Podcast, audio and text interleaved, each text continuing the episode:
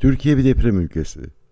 Topraklarımızın çok önemli bir kısmı 1. 2. ve hatta 3. derece deprem bölgelerinden oluşuyor. Türkiye Cumhuriyeti tarihi boyunca hatta Osmanlı zamanında da çok büyük ve korkunç depremler yaşandı. Ancak bizim hafızamızda en çok kazınan 17 Ağustos 1999 yılında yaşanan depremdi. Bunun sebebi medyanın İstanbul'la konuşlanması ve depremin İstanbul'a çok yakın bir yerde yaşanması. Üstelik medya mensuplarının da bu depremin korkusunu iliklerine kadar hissetmiş olmasıydı. Daha önce yaşanmış olan Erzincan depremlerinde bu kadar iliklerimize işlemiş bir deprem korkusu, anma hassasiyeti gelişmemişti. Çünkü İstanbul'da yaşayan basın mensupları bu depremleri hissetmemişlerdi. Deprem haberi yaparken de sanki başka bir ülkenin başka bir yerindeki her zaman olmayan ve görüldüğü zaman dikkat çekecek görüntüler taşıyan bir belgesel niteliğinde hazırlayıp vermişlerdi. Ancak 17 Ağustos 1999 depreminde yaşananlar medyaya çok yakındı. İstanbul'da çok ciddi sarsılmıştı ve medya mensupları bundan çok etkilendi. Depremin korkunçluğu üzerine hayatımızın içinde ve bu tehlikeyle sürekli yüz yüze olduğumuzu anlatır şekilde haberler yaptılar. Çünkü basın mensupları bu korkuyu iliklerine kadar hissedip yaşamışlardı. 17 Ağustos depreminden önce depremle ilgili olarak bizlere verilen önlem alma şu şekildeydi. Deprem başladığında bir masanın altına girin. Peki bu nereden akıllarına gelmişti insanların? Neden masanın altına girecektik? Ya da bu bilgi bize nereden gelmişti? Bu bilginin bize geldiği yer depreme göre hazırlanmış, çelik konstrüksiyonu olan, malzemelerin son derece düzgün üretildiği ve iyi işlendiği evlerde başımıza gelecek en korkunç şeyin avizenin düşmesi ya da camların patlamasıydı. Bu şekilde belki üstümüzde yaralar açılabilirdi. Ancak 99 depreminde medya korkuyu iliklerine kadar hissettiği için yapılan çalışmaları yerinde inceledi ve şunu anladı. Türkiye'de deprem olduğunda masanın altına girilmez. Neden mi? Nasuh Mahruki ve arkadaşları hayat üçgeninden bahsetmişlerdi. Demişlerdi ki deprem sırasında birdenbire kırılmayacak, ezilmeyecek olan eşyaların yanına çökün ve cenin pozisyonu alın. Örneğin çamaşır makinesi. Çamaşır makinesi depremde en ağır kirişler, kolonlar üzerine düşse bile yere kadar inip sıfırlanıp kağıt gibi incecik bir hal almaz. Yine ayakta kalır ve o kolonla çamaşır makinesi arasında kalan alan size hayat üçgeni oluşturur. Yani siz bu ağır kütlelerin sizi ezmesinden ve öldürmesinden kurtulursunuz demişlerdi. O günden sonra ezberimiz değişti. Hayat üçgeni diye bir şey öğrenmiştik ve bizi hayatta tutan şey oydu.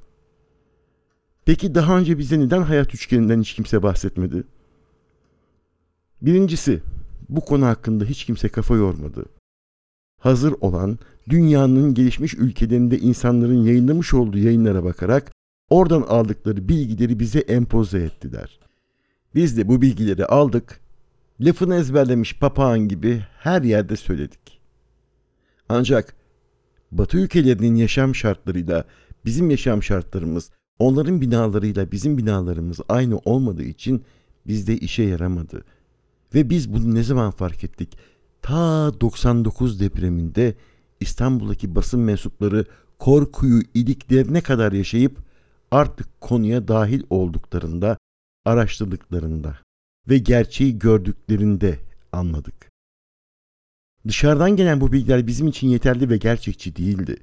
99 depreminden sonra biz kendi çözümümüzü ve kendi durumumuzu bilerek ona göre hayat üçgeninde mutlaka kendimize bir yer bularak hayatta kalmaya çalıştık. Peki bu konunun başıboş köpek sorunuyla ne alakası var diyeceksiniz. Ne alaka deprem, ne alaka başıboş köpek sorunu? Başıboş köpek sorunuyla ilgili olarak bu deprem konusunu açmamızın sebebi şu. Bugüne dek size köpek saldırısında ağaç olun, bir tepki göstermeyin gibi abuk subuk zırvaları söyleyen insanlar tıpkı 99 depremi öncesinde başka ülkelerden alınmış olan kuralları bize söyledikleri gibi söylediler. Yani bugün medeni Avrupa ülkelerinde ya da medeni Batı ülkelerinin sokaklarında başıboş köpek bulunmamaktadır. Bizdeki gibi sokakta saldırgan, vahşi yırtıcı köpekler bulunmamaktadır. Peki bunun yerine ne vardır? İnsanların elinde tasmasını tuttukları, ağızlıklarını taktıkları köpekler vardır. Böyle bir köpek size koşarak gelse, siz bu eğitimli köpeğin karşısında ağaç gibi dursanız, o köpek de sahibinden aldığı eğitim gereği bir ihtimal size saldırmayabilir. Ancak Türkiye gibi sokaklarında korkunç yırtıcılar olan başıboş köpeklerin çocuklara saldırması durumunda yapılması gereken şey bu ağaç olma konusu değildir. Ancak bir odun size ağaç ol der. Çünkü bu bilgi dışarıdan alınmıştır, test edilmemiştir, ülke gerçekleriyle örtüşmemektedir. Tıpkı 99 depremi öncesinde masanın altına girin dendiği gibi anlamsız bir şeydir. Peki yapılması gereken şey nedir? Başıboş köpek saldırısı nasıl bertaraf edilir? Bu konuyu açmak gerekir. Odunların dediği gibi ağaç olmak yerine insanların araştırıp, öğrenip, kendi yaşadığı ülkenin gerçekleriyle yüzleşerek elde ettiği bilgileri paylaşarak bir gerçekçi çözüme doğru yol alabiliriz.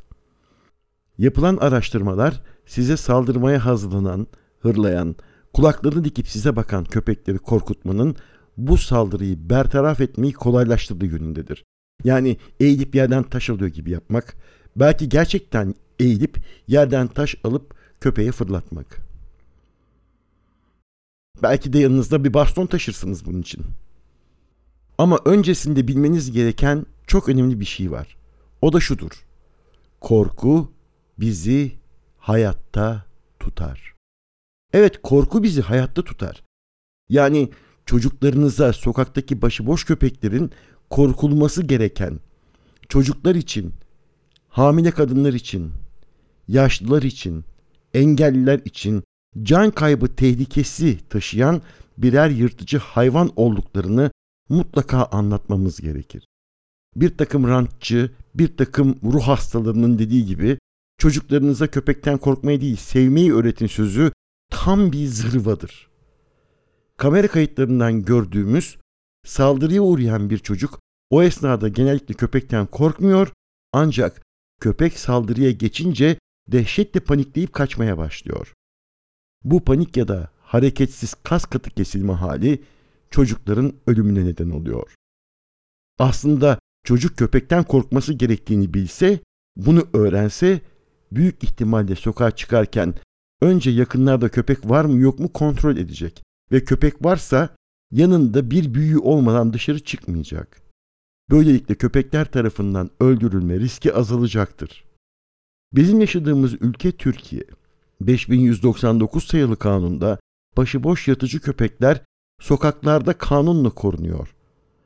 Siz vatandaşlar, siz oy verenler, siz vergi verenler başıboş köpeklere karşı kanunla korunmadığınız gibi kendinizi korumanız da kanunen yasak durumda. Yani sokaklarda sizin canınıza kastedecek başıboş köpek tehdidi dururken siz bu tehdidi vatandaş olarak bertaraf edemezsiniz. Bu yasaktır. İşin kötü tarafı, bu yasağı koyan kanun koyucu da sizi başıboş köpeklerden koruyacak herhangi bir kanuni düzenleme ortaya koymamıştır. Bunu göz ardı etmeyin. Kanun sizi değil, başıboş köpekleri koruyor. Kanun sizin değil, başıboş köpeklerin mağduriyetini öne alıyor. Bu kanunları yapan da Türkiye Büyük Millet Meclisi'dir.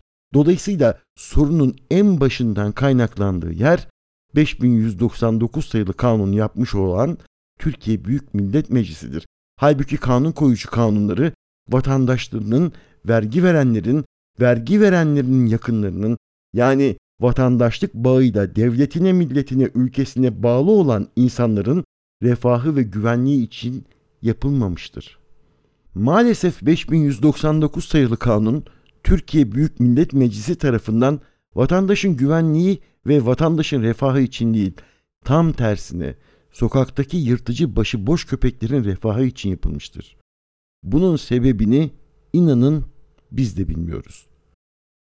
Yani vatandaşından ben senin namusunu, hayatını, malını, mülkünü ve refahını korumak üzere senden vekalet istiyorum diyen insanların sizden bu vekaleti alarak size saldıran başıboş köpeklerin güvenliğini sağlıyor olmasının sebebinin ne olduğunu inanın biz de bilmiyoruz. Ama lütfen sizler oy vermiş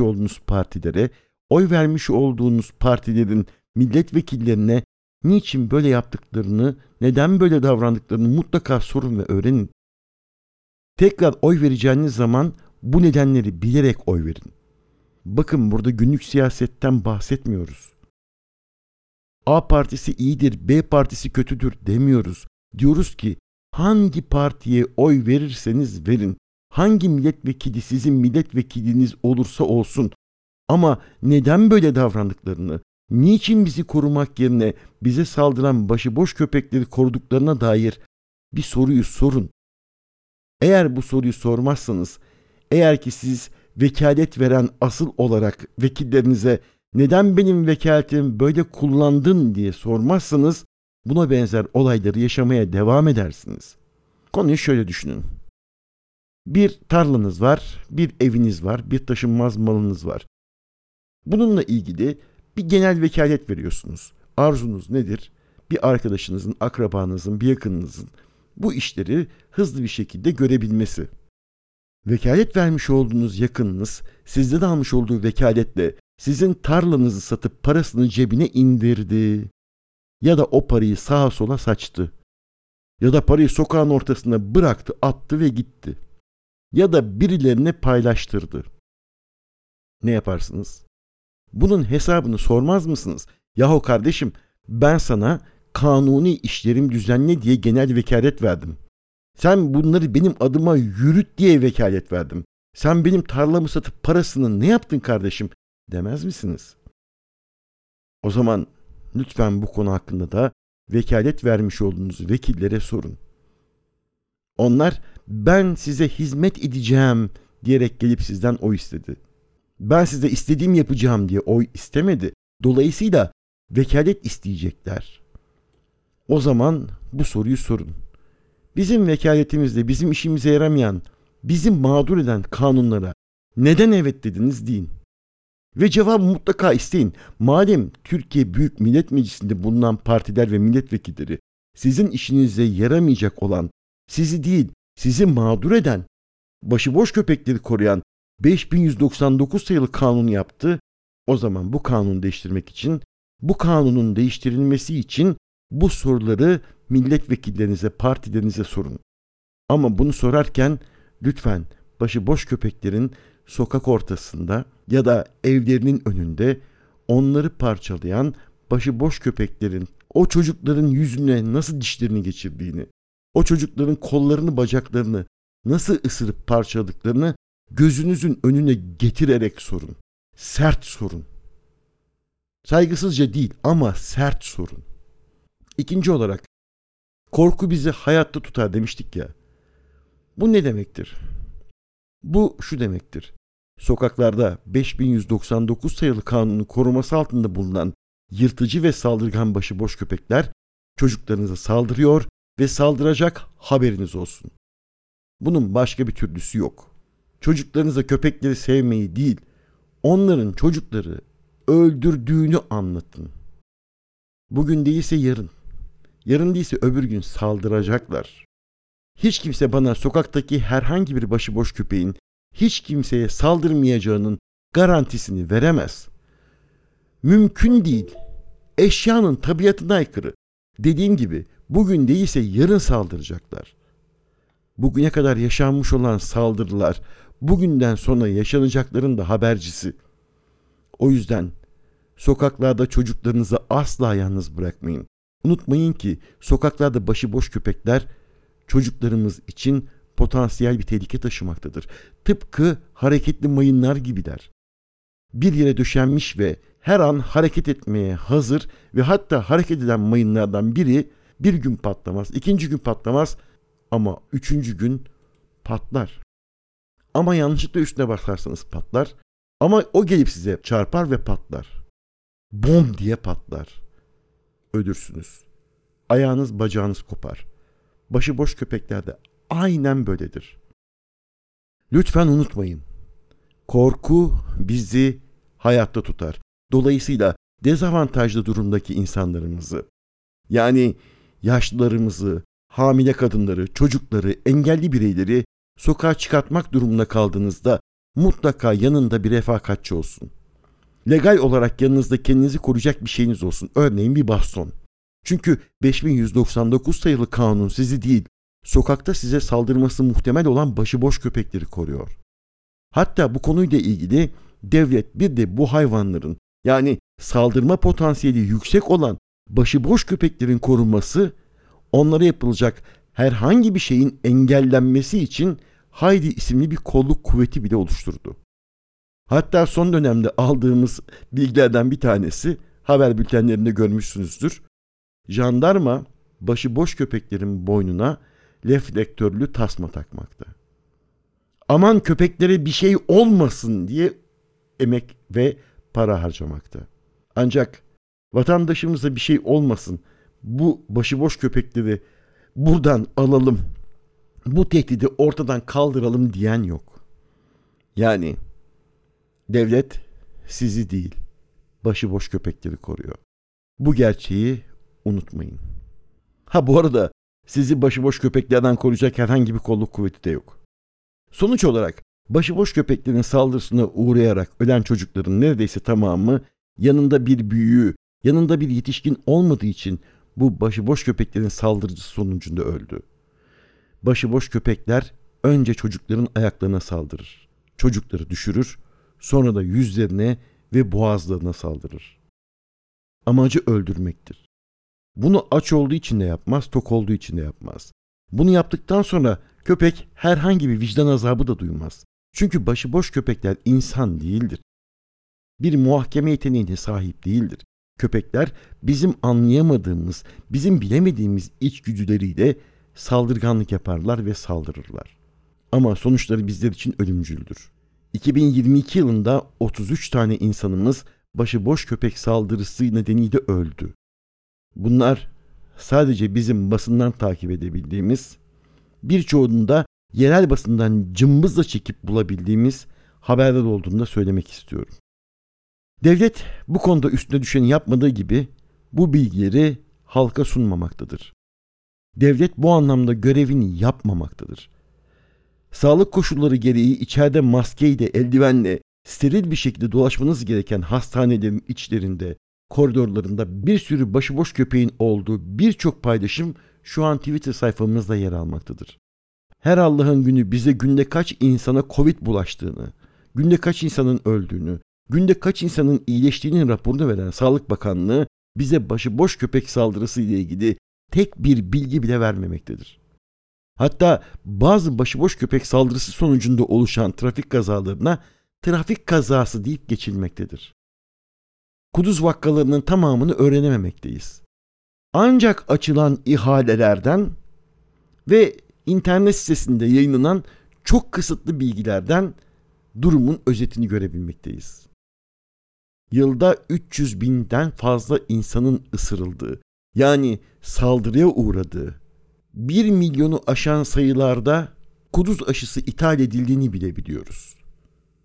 Maalesef bütün bu anlattıklarımızdan çıkan sonuç şu: tırnağın varsa başını kaşı arkadaşım.